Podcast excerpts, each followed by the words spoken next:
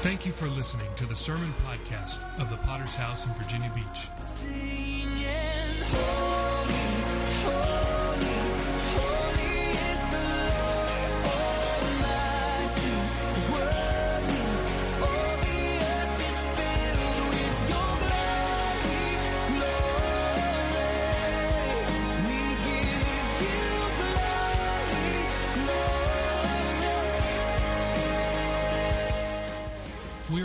Church with a worldwide vision for winning souls, making disciples, and planting churches.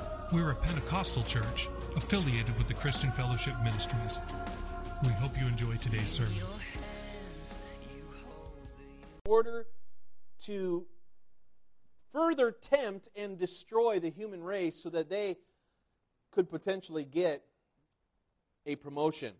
The first demon came to his captain and said, You know what I'm going to tell him? I'm going to tell him that there's no God. The captain demon answered to him, You may be able to find a few that would stray because of this, but very few. In fact, I, th- I think it's a losing battle because of how easy it is to see God in the creation. The second demon came to his captain and said, You know what I'm going to tell him? I'm going to tell men that there is no hell. The captain thought for a moment and says, There will be a few. But most people understand that when you sin, there must be a consequence. That is not a successful strategy. The third demon came to his captain and he said, You know what I'm going to say? I'm going to tell men that there is no hurry. And with that strategy, the captain said, You're going to get your promotion. Because with that lie, you will ruin men by the millions. There is no hurry. The most dangerous of all delusions is that you have time on your side. You have time on your side. I want to tell you tonight that time is no friend to the righteous. Time is no friend to the flesh. Time is no friend to completing the will of God. Time is a critical part of our lives. We exist in time. Now, we serve a God who is above and beyond time. He exists outside of time. He is the creator of time, but part of being a human being means that we have to exist only in one moment of time. You can't change what happened yesterday. You might have a little bit of influence of what happens tomorrow, but truly the only time that you have with certainty is right now. And that is why it's so critical how we make decisions for the kingdom of God. In the text we're about to read is a story about a ruler. And this ruler had a had an experience with the apostle Paul. And in this experience I hope tonight to remind you of the importance that we do not delay in our lives living for the kingdom of God. We do not delay. Because what God wants to do, how many know God is a present God? God is not a God of tomorrow, nor is He a God of yesterday. He is a God of right now. He is present in the moment. And if we are going to follow Him, we must presently follow Him. And so let's read this scripture tonight, uh, book of Acts, chapter 24, beginning with verse 24, just a couple scriptures here. After some days, when Felix came with his wife Drusilla, who was Jewish, he sent for Paul and heard him concerning the faith in Christ. Now, as he reasoned about righteousness, self control, and the judgment to come, Felix was afraid, and he answered, Go away for now. When I have a convenient time, I will call for you. So it's interesting to me tonight uh, this man Felix, that he didn't just turn Paul away and say, I hate you, I want to kill you. He didn't resist the apostle, but all he said was, Go away for now, and I will call you at a more convenient time. So, this is a message that I've titled, Don't Call Me, I'll Call You.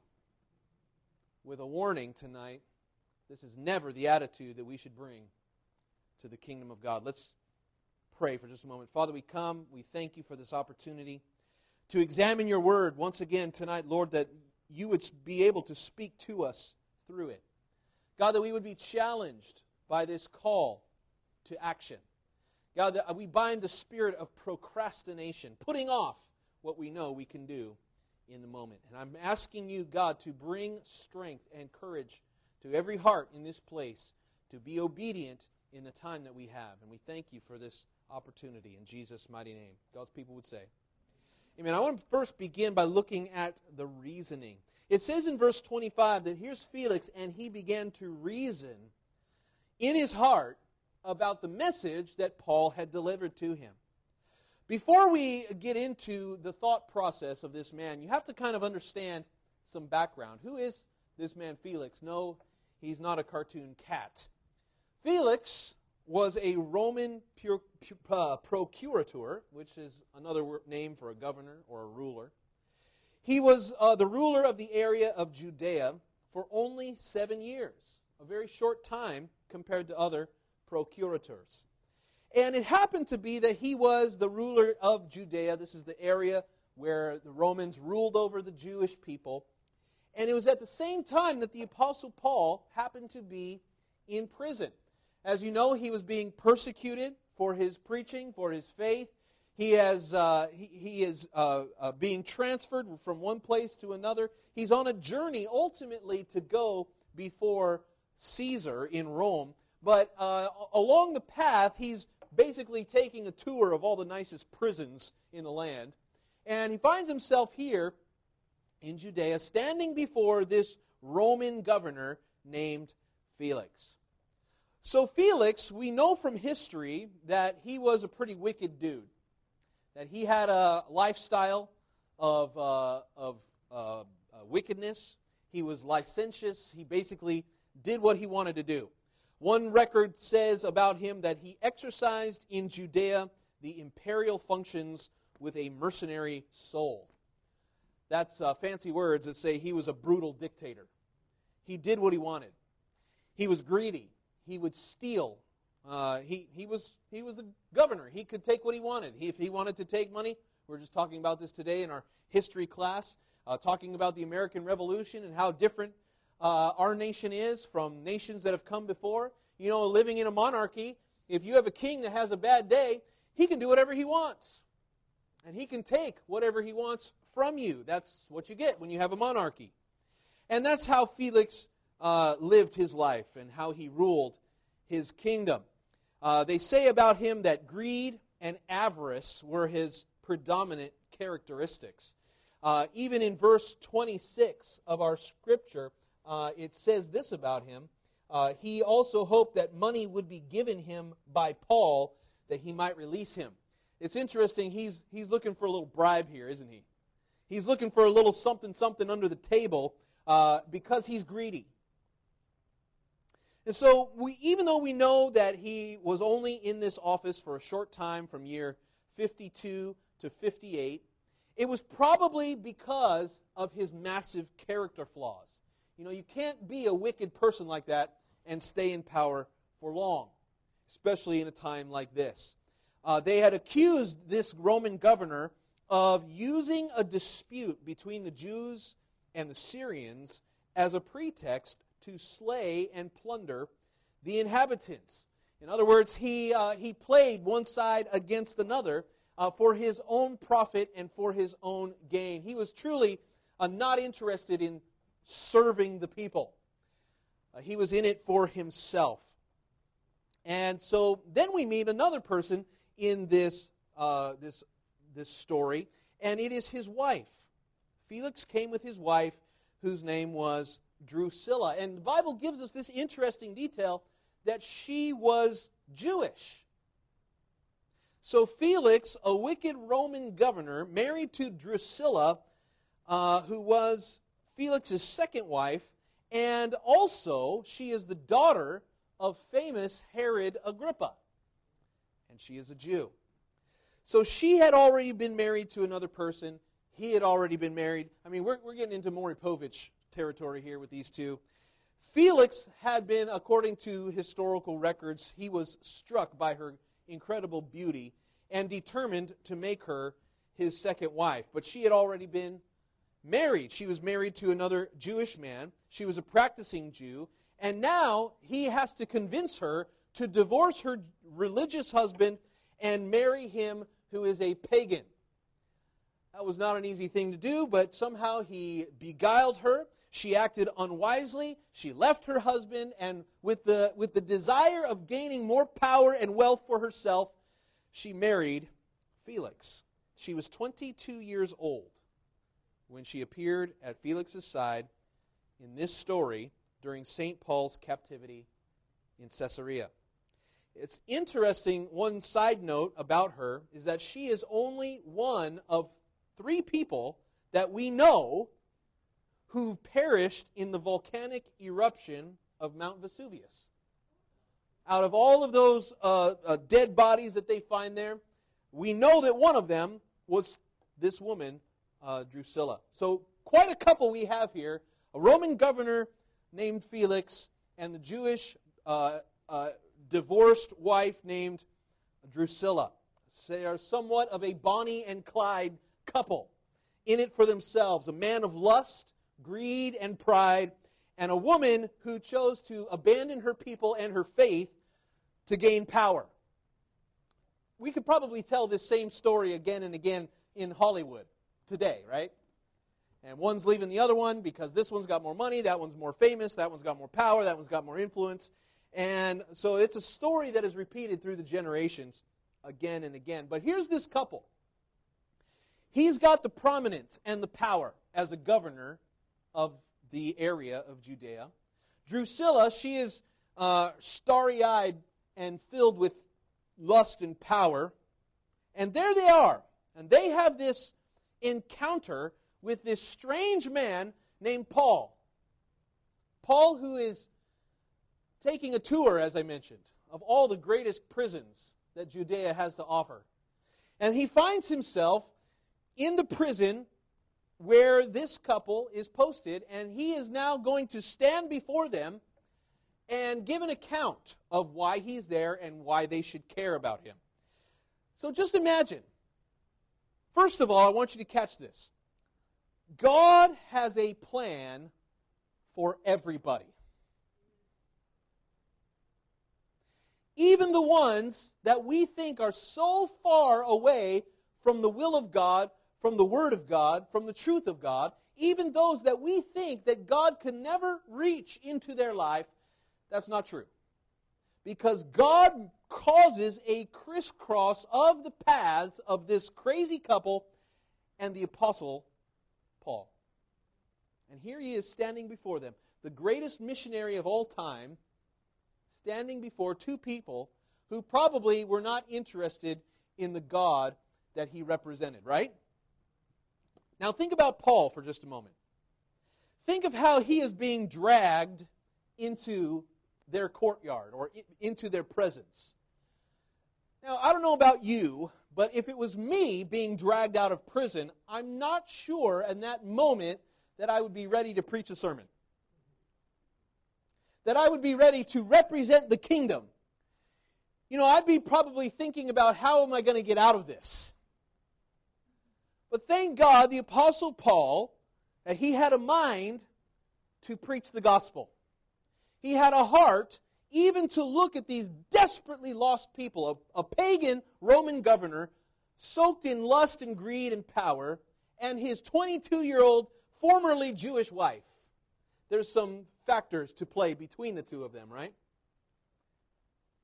And so Paul is dragged out of the prison. He's standing before them, and he has the heart to preach. Now, we can learn something from this. The Word of God tells us that we need to be ready in season and out of season. one of the wonderful gifts that I have of being a pastor is that I have to preach three times a week at least, unless we have a revival happening. And no matter what feelings I'm having, no matter what business I'm doing, no matter what is going on in my life, there are these three times, twice on Sunday, once on Wednesday, that I have to stand before you and represent the kingdom.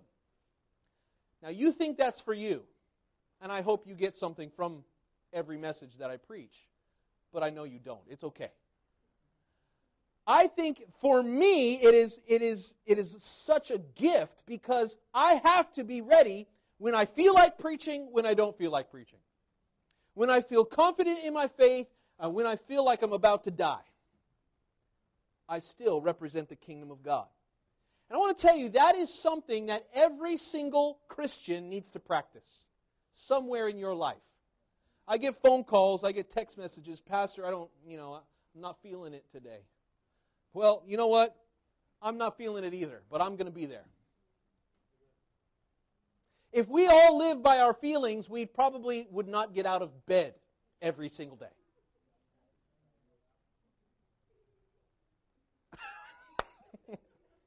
There was there was a few too many amens at that. what I'm saying tonight is that here's Paul being dragged out of prison and guess what? He's got a three point sermon prepared. He's got a Holy Ghost inspired message that he's about to share with a pagan and a backslider. Are you ready? You never know what position God's going to put you in. You never know, beloved, what, what, uh, what meeting that God has prepared for you. And every one of us has to be ready to give an answer for the hope that lies within us. Hopefully, you've got some hope that lies within you. You got any left? Ran dry. That's why you're at church tonight. But we're going to go out tomorrow, and God's got some meetings planned. Do you believe that? God's got some people that, you know, you would, in your mind, you would think, no, no, not that person. Have you seen what they, have you heard how they talk? Good Lord. But you know, this is one of the reasons why, as, uh, as a pastor, I enjoy having a part time job in addition to my pastoral duties. It's not just to pay the bills. I enjoy having the opportunity to speak to people to, about Jesus on my job, whether it's a customer. And you know, I'm not pushy, I don't twist people's arms. All I do is I respond to the opportunities that God puts in front of me. And if we would all have a little bit more courage, I've said before that witnessing to people, it takes about three seconds of insane courage, and then after that, it gets a lot easier. But those first three seconds of insane courage, it really is insane. And you've got to break out. And like the Apostle Paul, I'm sure he didn't feel like preaching that day. I'm sure with chains hanging off of his hands and his feet, he didn't feel like ministering. But you know, I don't think Jesus really felt like going to the cross either. I don't think that he really felt like uh, being crucified. But he did it. And he did it so that we could be free, so that we could speak about him. Now, I want to go into the specifics here quickly tonight about this message that the Apostle Paul chose to preach to this Bonnie and Clyde couple named Felix and Drusilla. The Bible mentions that he preached to them about three specific things, like a good fellowship preacher. Pastor Wayman Mitchell always told us three points, give them hope at the end. And this is what he preaches. Listen again to what he says. Now, as he reasoned about righteousness, self control, and the judgment to come, I want to examine each one of those thoughts for just a moment. So, beginning uh, his opening point, the Apostle Paul begins to speak about the topic of righteousness. What a foreign concept to a couple like this. He begins to speak to them, and I don't think he's talking to them about human righteousness, because guess what? We don't have any. You know what he's really speaking about? The righteousness of God. And I want to tell you tonight if you begin to have an understanding of God's holiness, of who God is, that in him is no shadow of turning. God is light and there is no darkness in him. That this idea of exalting the righteousness of God and lifting him up, this has the effect of shining the proper light upon us.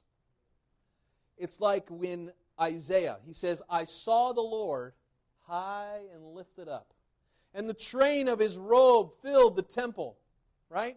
And he says, the angels were crying, Holy, holy, holy is the Lord. And he has this amazing revelation of God's righteousness, his holiness, his purity. And what's the first thing that comes out of his mouth? Woe is me. Woe, that, that's a word of judgment. Judgment upon me. I'm a man of unclean lips. It's almost without being able to, uh, to control it. He begins just profusely asking God to forgive him. This is the effect when you have a revelation of God's righteousness. When you know who God is, you can very quickly understand who you are. That we are not worthy of his time, attention, or his mercy. But when we understand God's righteousness, then we can properly understand what God has done to reach out to us in our lostness. It is not the righteous that Christ came for, He came for the wicked. It is not those who are well that need the physician, but those who are sick. And only when we understand God's righteousness can we understand our unrighteousness and our need for a Savior. So it is no, uh, it is no mystery to me why Paul is preaching a message about God's righteousness to a wicked couple. I, I don't see any mystery in that. Point number two. Bible says that he was he began to reason with them about self-control. This is really the reason why I wanted to preach this message tonight. Because I feel like we are living in a generation that has almost no self control. Am I preaching anybody tonight? I, I believe that this generation in 2020, that we lack self control because we live in such an instant gratification time. You know, uh, it, it, used to be before the, I'm going to start sounding like an old fogey, but back before the internet. There used to be a time that you could not have information easily accessible all the time. Like you, you have an argument with somebody about what is the capital of Sweden. You say, well, it's Stockholm. No. Well, it's that. Well, you can't, you don't have Google. You have to go to a library and you have to go to a, a Dewey Decimal System and you have to find an encyclopedia and you have to open it up and find the right page. Oh, it was Stockholm. I told you. That's a, that's a serious process and it takes time and effort. Today, uh, hey Google, or hey Siri, and in three seconds, you have your answer. I just activated everybody's phones, didn't I? We live in an instant gratification generation. Instant gratification generation. Instant. You push a button and you have what you want. You add 30 more seconds to your microwave. I remember learning how to make my favorite dish as a child macaroni and cheese. You know, it takes about 10 minutes if you cook it on the, on the stove, but it takes about two minutes. You put it in the microwave. Guess what I did? Two minutes. Because I didn't want to wait, and neither do you. We don't like to wait. Waiting is hard, it takes self control. And that is an issue in our generation. I wonder how many people in our generation lose their jobs or get kicked out of schools or burn bridges with people they love because of this issue. And we're not able to control themselves. How many people come to your mind who are probably not here in church today because they lacked self control.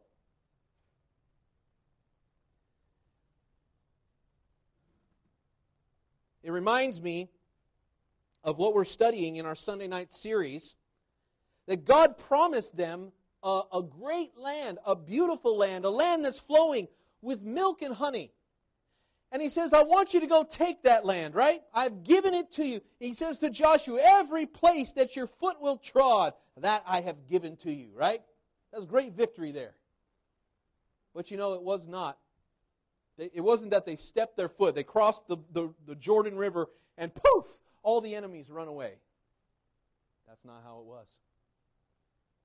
They had to every day choose another battle, go a little farther, win another battle, get, get, gain the victory against those people. And so, self control tonight, what we have to understand about self control is two things I want you to understand. Number one is that self control is about a battle. A battle. The very concept of self control implies that there is a constant battle happening inside of you. That you can choose either to control yourself or to not control yourself. We have this battle happening in us all the time. It implies this divided self. And that the, self that has, there, there's a part of us that desires to do evil. And that part doesn't get delivered after you get saved. You know what I'm saying? We're still attached to our flesh. We're going to carry our flesh with us through the rest of our lives, and your flesh does not want to serve God. Your flesh doesn't want to go to church. Your flesh doesn't want to read the Bible. Your flesh doesn't want to pray. Your flesh doesn't want to tithe. Your, there is a constant battle where you have and I have to continually be fighting against the flesh. And if you quit fighting against the flesh, you know what will happen? You'll lose. Jesus said that to follow him, we need to deny ourselves and take up our cross daily. Self control is about saying no. That's a powerful little word, isn't it? No. I am not going to follow the dictates of my flesh that wants to drag me kicking and screaming to hell. Jesus said that the path that leads to heaven is narrow, and few there will be who find it. If you've ever uh, uh, encountered the story of, uh, um, uh, help me out, it's the, the story of Christian on the path to the, the celestial city, the Pilgrim's Progress. If you haven't read the book, you ought to read it. It's incredible literature. It's, it's all in prose and it's rhyming. They have more modern versions available as well. But it's a story of, of Christian, and he's on his path. And, you know, every step along this path on the road to heaven is strewn on both sides with temptations trying to take him away.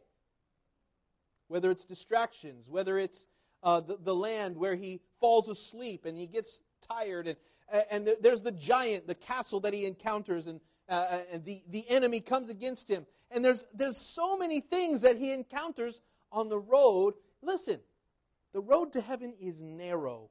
You know what that means? It does not mean that it's easy. It means that it's a battle. Imagine, maybe some of you can remember uh, when we went camping, and there, you know, there's that path that we took to the top of the mountain. And the, the thing about paths, if you're following a path in the, in the forest, is that you have to pay attention where you're going. You have to watch where every step is stepping. Because, you know, there's rocks and there's, there's roots coming out of the ground and there's branches hanging off the side. And, and if you take a step too far, there's a cliff that you could fall off of. See, not very many people want to climb a path like that. And those, there's going to be many who along the way will maybe get injured or they'll get tired or they'll want to turn back. Few there will be that find the top of that mountain. It's just like the road to heaven. Heaven is not about the majority, it's about the minority. The way to destruction is wide and easy. Jesus said, Strive to enter through the narrow door. That's Luke 13 24. Strive to enter through the narrow door. You got to thread the needle. That word strive in the Greek, it's interesting. Strive, the word is agonizeth. Agonizeth. And you probably hear right there at the beginning the word agonize. It is an agony to control yourself. I want to say the second thing about self control is this self control is the last of all the fruit that are listed in the fruits of the Spirit. Book of Galatians. You know, it talks about love and peace and kindness and gentleness. And, and then at the end, it says self control. Self control. So I just want you to take stock for a second because I believe tonight, and I, I believe there's scriptural support for this, that self control is one of the greatest measures of your spirituality, how close you are to, to God. Christian maturity is measured by self control. That is the ability to say no to flesh and yes to God. Self control. What about you tonight? How is your self control? I don't want to hear about how a mature Christian you are if you've been struggling with porno for 20 years. You know what I'm saying? Or if you're still not giving a tithe on, with regularity. You know, and, and so for those who cannot say no to themselves, there's something missing in the spiritual life.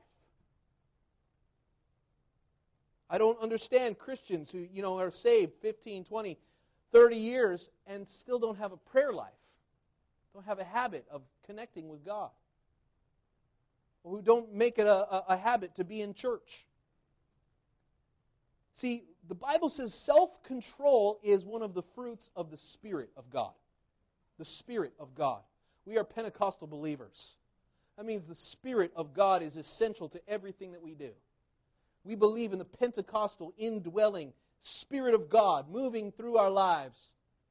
Well, if the Spirit of God is moving in you, do you know how it shows in your life? You have dominion over yourself. You have dominion over your decisions. Do you? The self control is a mark of maturity in faith. This is what we teach to our children, isn't it? From the moment they come out of the womb, they lack self control. They don't know when to pee or poop.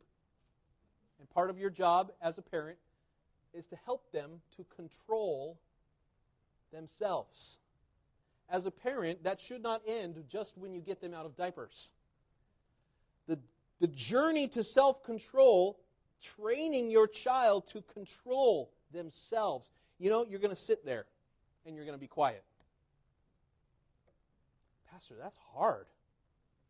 Ugh. That means I would have to watch, sit there and watch them, not look at my phone. But what's more important in life? You know, your score on Bedazzled or the self control that you're training your child to have? It's something that is building and growing with our lives. So, this is interesting that this is point number two that Paul is preaching to a lost and broken couple here. He's t- talking to them about self control. Finally, the third point of Paul's three point sermon is one that very few people in the world want to hear about.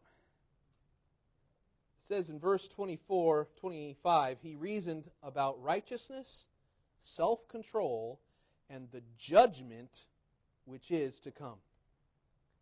The judgment to come. The Apostle Paul turns his attention to where their decisions are going to bring them. Let me ask you tonight if you stayed on the path that you are on right now, if you changed nothing about your life for the next 15 years, where would it take you? Would it take you someplace great? Would you be stuck in the same rut? or would it take you down a path of destruction? This is what Paul's trying to do. He's saying, Listen, Governor Felix, I respect you as an authority, but I want you to know that what you're doing is going to lead you to hell. If you had a child that was running out into the street, what would you do? Would you whisper? Slow down. Come back. Of course you wouldn't. Somebody who is in danger, you would shout, and then you would shout again, and your voice would get raised, and then you would run out and grab them because they're in danger. Well, can I tell you, can I remind you that there's people all around us that are in danger of judgment, which is to come? Do we, are we still people that believe in hell? Or did, did we remove that from our Bible? Did we skip over those verses? Jesus preached more about hell than he did about heaven. He warned people about hell because why? He loved them. He didn't want them to go there. This is why we must hear about the judgment. We must be reminded that God, yes, He is a wonderful, loving, gracious Father, but He will also be a judge for those who are not right with God. He is hoping that with this message of judgment, He can turn their hearts. One day the books are going to be opened.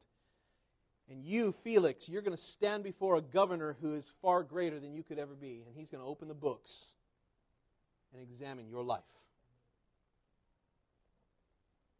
Now, naturally, as a sermon like that might do, generated some feelings in Felix. Look at verse 25. It says, As he reasoned about righteousness, self control, and the judgment to come, Felix was afraid. That's what preachers are looking for. We're not. Uh, this is not the kind of fear that is like trembling and like you know scary movie kind of afraid. This is the kind of afraid that is. I realize that my sin is destroying me, and I need to get my heart right with God. It is a godly fear. It is a godly respect. I've heard about God's righteousness. I've heard about the need for self control. And I've heard about the judgment to come. And this stirs something up in this Governor Felix, doesn't it? He was afraid. In King James Version, it says he trembled. He trembled at the preaching of Paul. When's the last time somebody trembled? At your preaching, at your testimony. Listen, I know we are in a sensitive generation. We are so careful not to trample on people's feelings. But I think this generation is becoming more and more needful to tremble at the Word of God. The word in the Greek is emphobos. M, which means entering into, and phobos, meaning fear. This is what good preaching is supposed to do. This is what a message, this is what should happen when you read your Bible. When's the last time you trembled at the Word of God? Or in prayer, and God speaks to you and He says, This needs to change. Have you trembled at the Word of God? Are you spiritually alive, or have you long since been dead and buried in your heart? So, Pastor, I haven't been afraid of God for years. Maybe a better word to use here is the word conviction. Conviction. Good preaching should lead us to be convicted. This is what I'm so grateful for in our fellowship. Look, I'm not trying to stomp on people's feelings. I'm not trying to, to hurt you or stomp on your toe. But listen, good preaching. I remember being in the Chandler church, and like Bob Alvarez was saying in the revival, he said that the whole room cleared out, and it felt like Pastor Campbell was preaching directly to me. That's conviction. That's the Holy Ghost using the preacher to convict our sinful hearts to draw us back to Him. I'm so grateful that Pastor Campbell is not some flowery, sensitive. God uses him to preach, and God had to scare me to remind me that I was on my way to hell before I would get saved. How many times would I have just sat on the, church chair? I would have just sat there. But Pastor Campbell's preaching convicted me. I look back at those times and I thank God that God was able to convict me, especially if there's things in our lives that are destroying us. Thank God for conviction. Thank God, Felix, there was something stirred up in him that caused him to be afraid. The Word of God is able to do this. Look, as a preacher, my calling is simply to present the Word of God. And if I do that properly, it will bring trembling to you. It's not me. It's the word of God. Hebrews 4:12. The word of God is living and powerful, sharper than any two-edged sword. It is a discerner of the thoughts and intents of the heart. No creature is hidden from his sight, but all things are naked and open to the eyes of him to whom we must give account. I don't know about you. That's scary. That ought to make you tremble. That ought to make you consider your ways and the decisions and the words you're speaking and the life you're living. God help us. If we go to church a thousand times and we never tremble.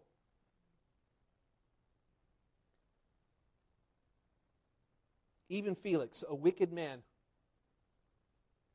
trembled at the sound of anointed preaching. But the sad part of this story is that it doesn't end well. Listen again to this scripture. Felix was afraid, and he answered. This is where you really need to pay attention. We're going to close. He said, Go away for now. When I have a convenient time, then I will call for you. In other words, don't call me. I'll call you.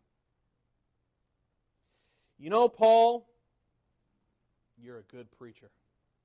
That was a great sermon, Pastor. But you know what?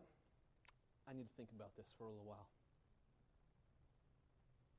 Go away for now.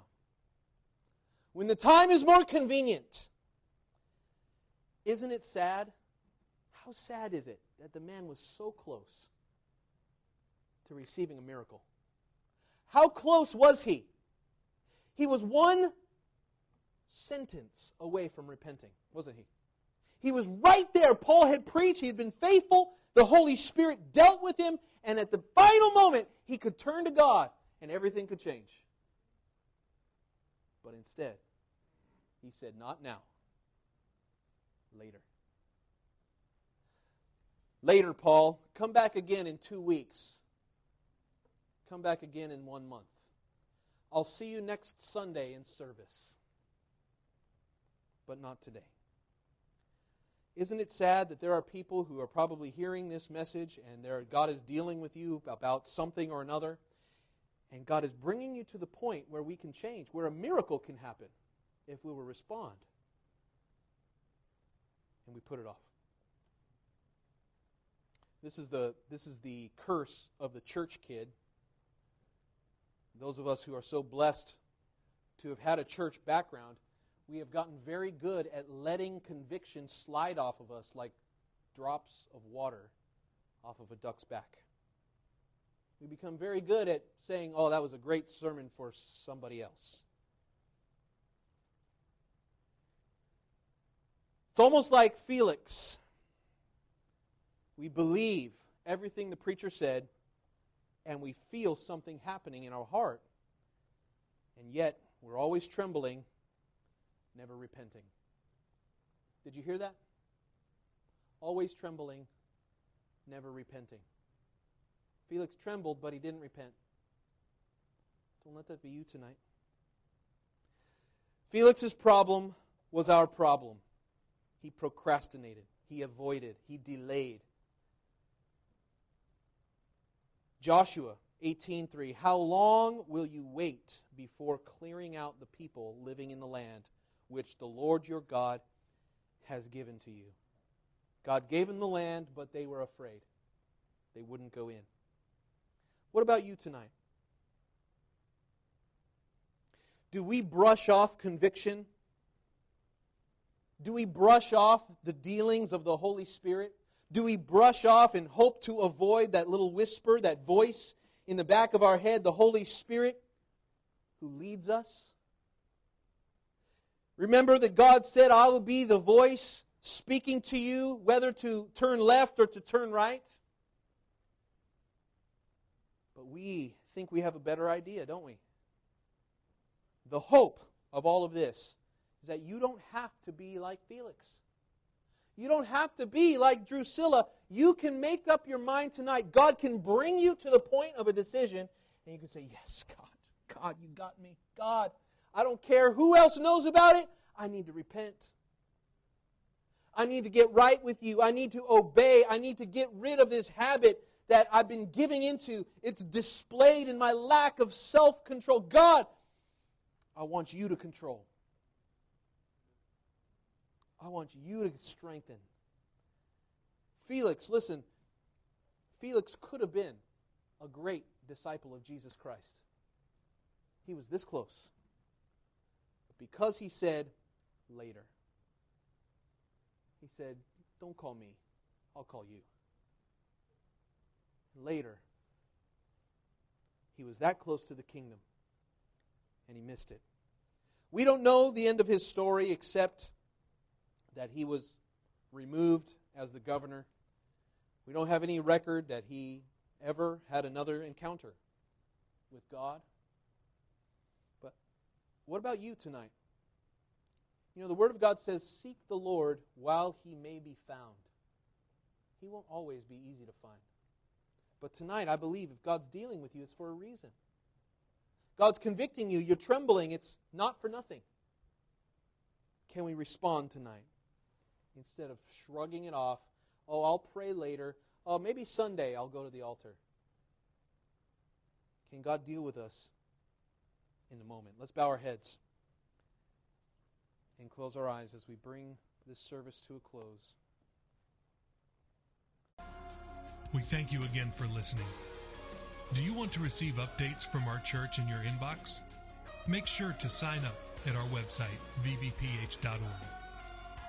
If this message has been a blessing to you, would you consider supporting our ministry with a generous donation? Please visit our website vbph.org and scroll down to find the Give button at the bottom of the page. We would be so grateful for your support. Until next time, love God and love people.